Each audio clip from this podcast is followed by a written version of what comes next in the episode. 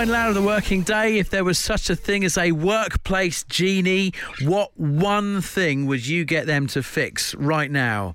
Just one thing that would get you through to 5 o'clock.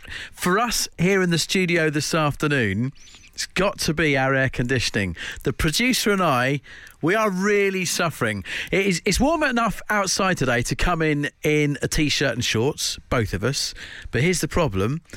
The air conditioning vent right above us, inside, we're actually freezing. But why need the genie? Well, no matter what you do to the control on the wall, does the temperature change? No. Whether it says 18 degrees with a little snowflake icon or you put it on 25 with a sunshine symbol, just stays the same. Same like you find inside any hotel room. Temperature you've got is the temperature you get in. This tweet here says, if it can't get rid of the boss, can it make the boss mute? I think it's kind of stretching it, but we'll let that one pass through. So Jessica says, getting people to read and comply with recycling notices. In the food bin yesterday, those one-serving milk things and wooden stirring sticks. Meanwhile, in the dried mixed recycling, everything but... that's Jessica's. Hannah, what is it for you? I would love the workplace genie to come and sort out the cupboards in my school because it's full of rubbish that's been hoarded over the years by hoarding teachers. So when you say rubbish, are you talking like projects that the kids have done or like textbooks that aren't used anymore? What is a teacher's rubbish? Wow, so teachers want to hold on to everything. I know, we need yoghurt pots. So let's save every single child's yoghurt pot from a school full of 600 people. And so I've just got boxes and boxes and boxes of old yoghurt pots that will never be used for anything. So it's summer holidays and you're actually in school this week? Oh, God, yeah, I am. Cleaning up other people's rubbish. I'm loving it. Hannah, you're changing my perception on things. I thought it was a 6-week holiday. I'm so wrong. No, it's about a 2.5-week holiday after you've sorted out everything else. Brilliant. Well, good luck. Thanks, Hannah. Take care. You too. Paul, I think, is actually trying to fix it, asking the question, does it actually turn off when you try this from the controller? Actually, Paul, in fairness, we haven't tried to turn it off. We've just tried to go up and down, so that could be a fix. Wilson tweets, I work in a warehouse. The heating has been stuck on all week. It's mafting. We're all learning words. I didn't know that one, Wilson. I'm going to use that in the future. Chris in North Wales texts 81215, get me a shredder, workplace genie. Do you know how long it takes to cut up boxes of important information on paper with scissors? Chris, thoughts are with you. Tony... tell us, what can the workplace genie do for you? Right, yeah. Basically, the IT department. How about they? Oh, no. Oh, Tony, yeah. Right, go on. Right. Basically, when we phone them up, they always say the first thing to do, have you switched it off and on again? Right. Well... because we have. I've worked there for 22 years. That's the first thing we do. Switch them off, then on again. And if it doesn't work, but you can't win when you phone them up. So, Tony, the solution then, the genie, what's it doing? Is it basically escalating every call? Yes, escalate every call. Get rid of the first line help desk and just escalate it to second line where people know what they're doing. All right, Tony, thank you. Have a good one. Jay and Rayleigh says, I can't work. Prolapse disc. Fix that, genie, please. I think that's more a medical problem than the genie's remit, but all the best, Jay. And then this one here, I'm going mad with my boss. I want loads of documents put together, and guess what? No staples. I'm having to use paper clips. Paper clips probably easier for the genie to sort, so we can see how that one goes. Here's something for you. There are now only 39 days left of the summer holidays. Has that sent a shudder down your spine? How are you coping with the kids off school? Are you being eaten out of house and home yet? Are you being bled dry for cash for them to head out each day? Have you lost control of the TV for a games console? It's a case of summer survival for many. We're 4 full days in to the first full week. I think we should all get together and help each other. I thought it would be a good idea to open up a home time support group this evening.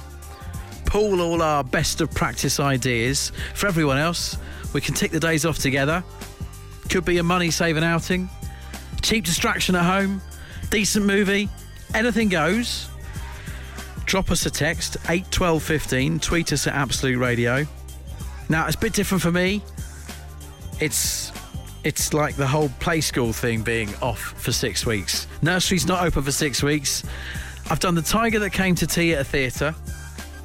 It's a 3-minute long book stretched into a 1 hour long play. He loved it. I think I punctured the paddling pool this morning. Great, that's going to be another 30 quid. I can't keep pacifying him by buying gingerbread men. That's not the way forward for him or me.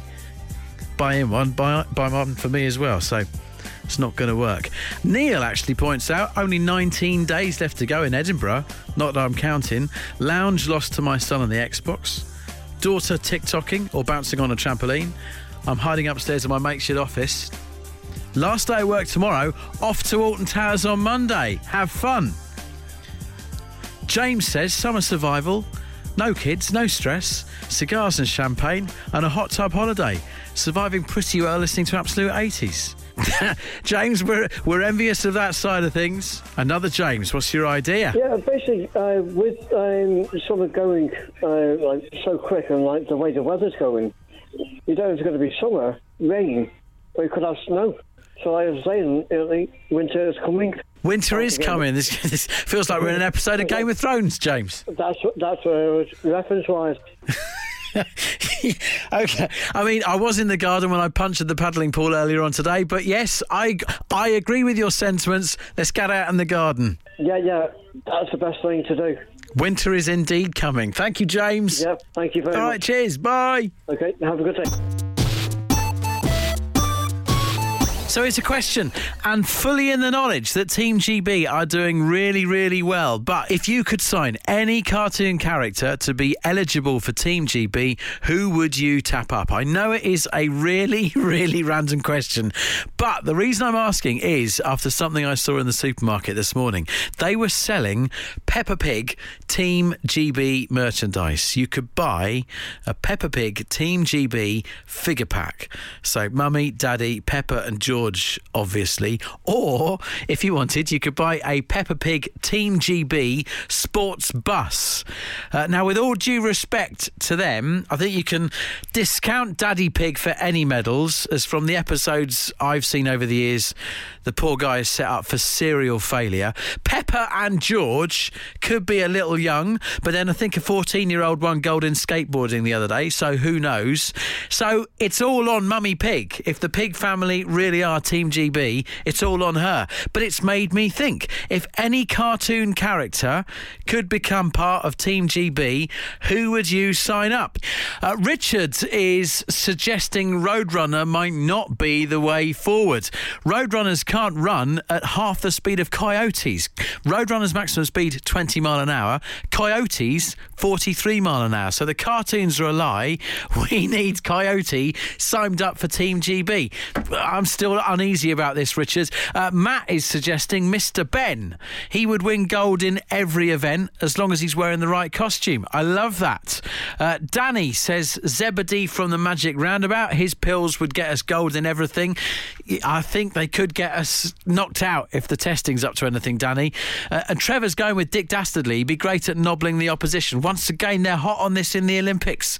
Dick and Zebedee, I think, definitely ruled out. Keaton Cumming. Robin Hood. In the archery, we are talking the Disney one, of course, from Janus. Great suggestion. Richard has suggested Dogtanian for the fencing. He goes, no explanation needed. Other than, if we're talking Team GB, I think you'd have to probably say Dogtanian probably more eligible for Les Bleus. It is a French cartoon. Just a technicality there. Dan going with Dougie from Hey Dougie. His gymnastics floor routine would be next level. Absolutely agreeing with you on that one.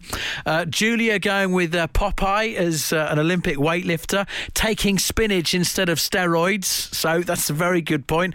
Elmer Fudd in the shotgun, guaranteed medal there, says Tony. And then Nick going with the Scooby-Doo gang. Think how many we would win with those meddling kids. Very good. Thursday evening. This is Richie with Home Time. What is it now? Day 6 of Tokyo 2020, the Olympics. We're having a great one, Team GB. Trying to keep in touch with it as the days pass with Richie's Roundup. A little feature over the last week and over next week as well. Just keeping up to date with everything that's going on in Tokyo. It's all about silver and bronze today for Team GB. Can't keep winning golds. Got to let someone else have a go. Listen, have you watched the slalom canoeing? It's mad. Well done, Mallory Franklin, for her silver. I went out on an inflatable canoe on the River Lee with my mate recently.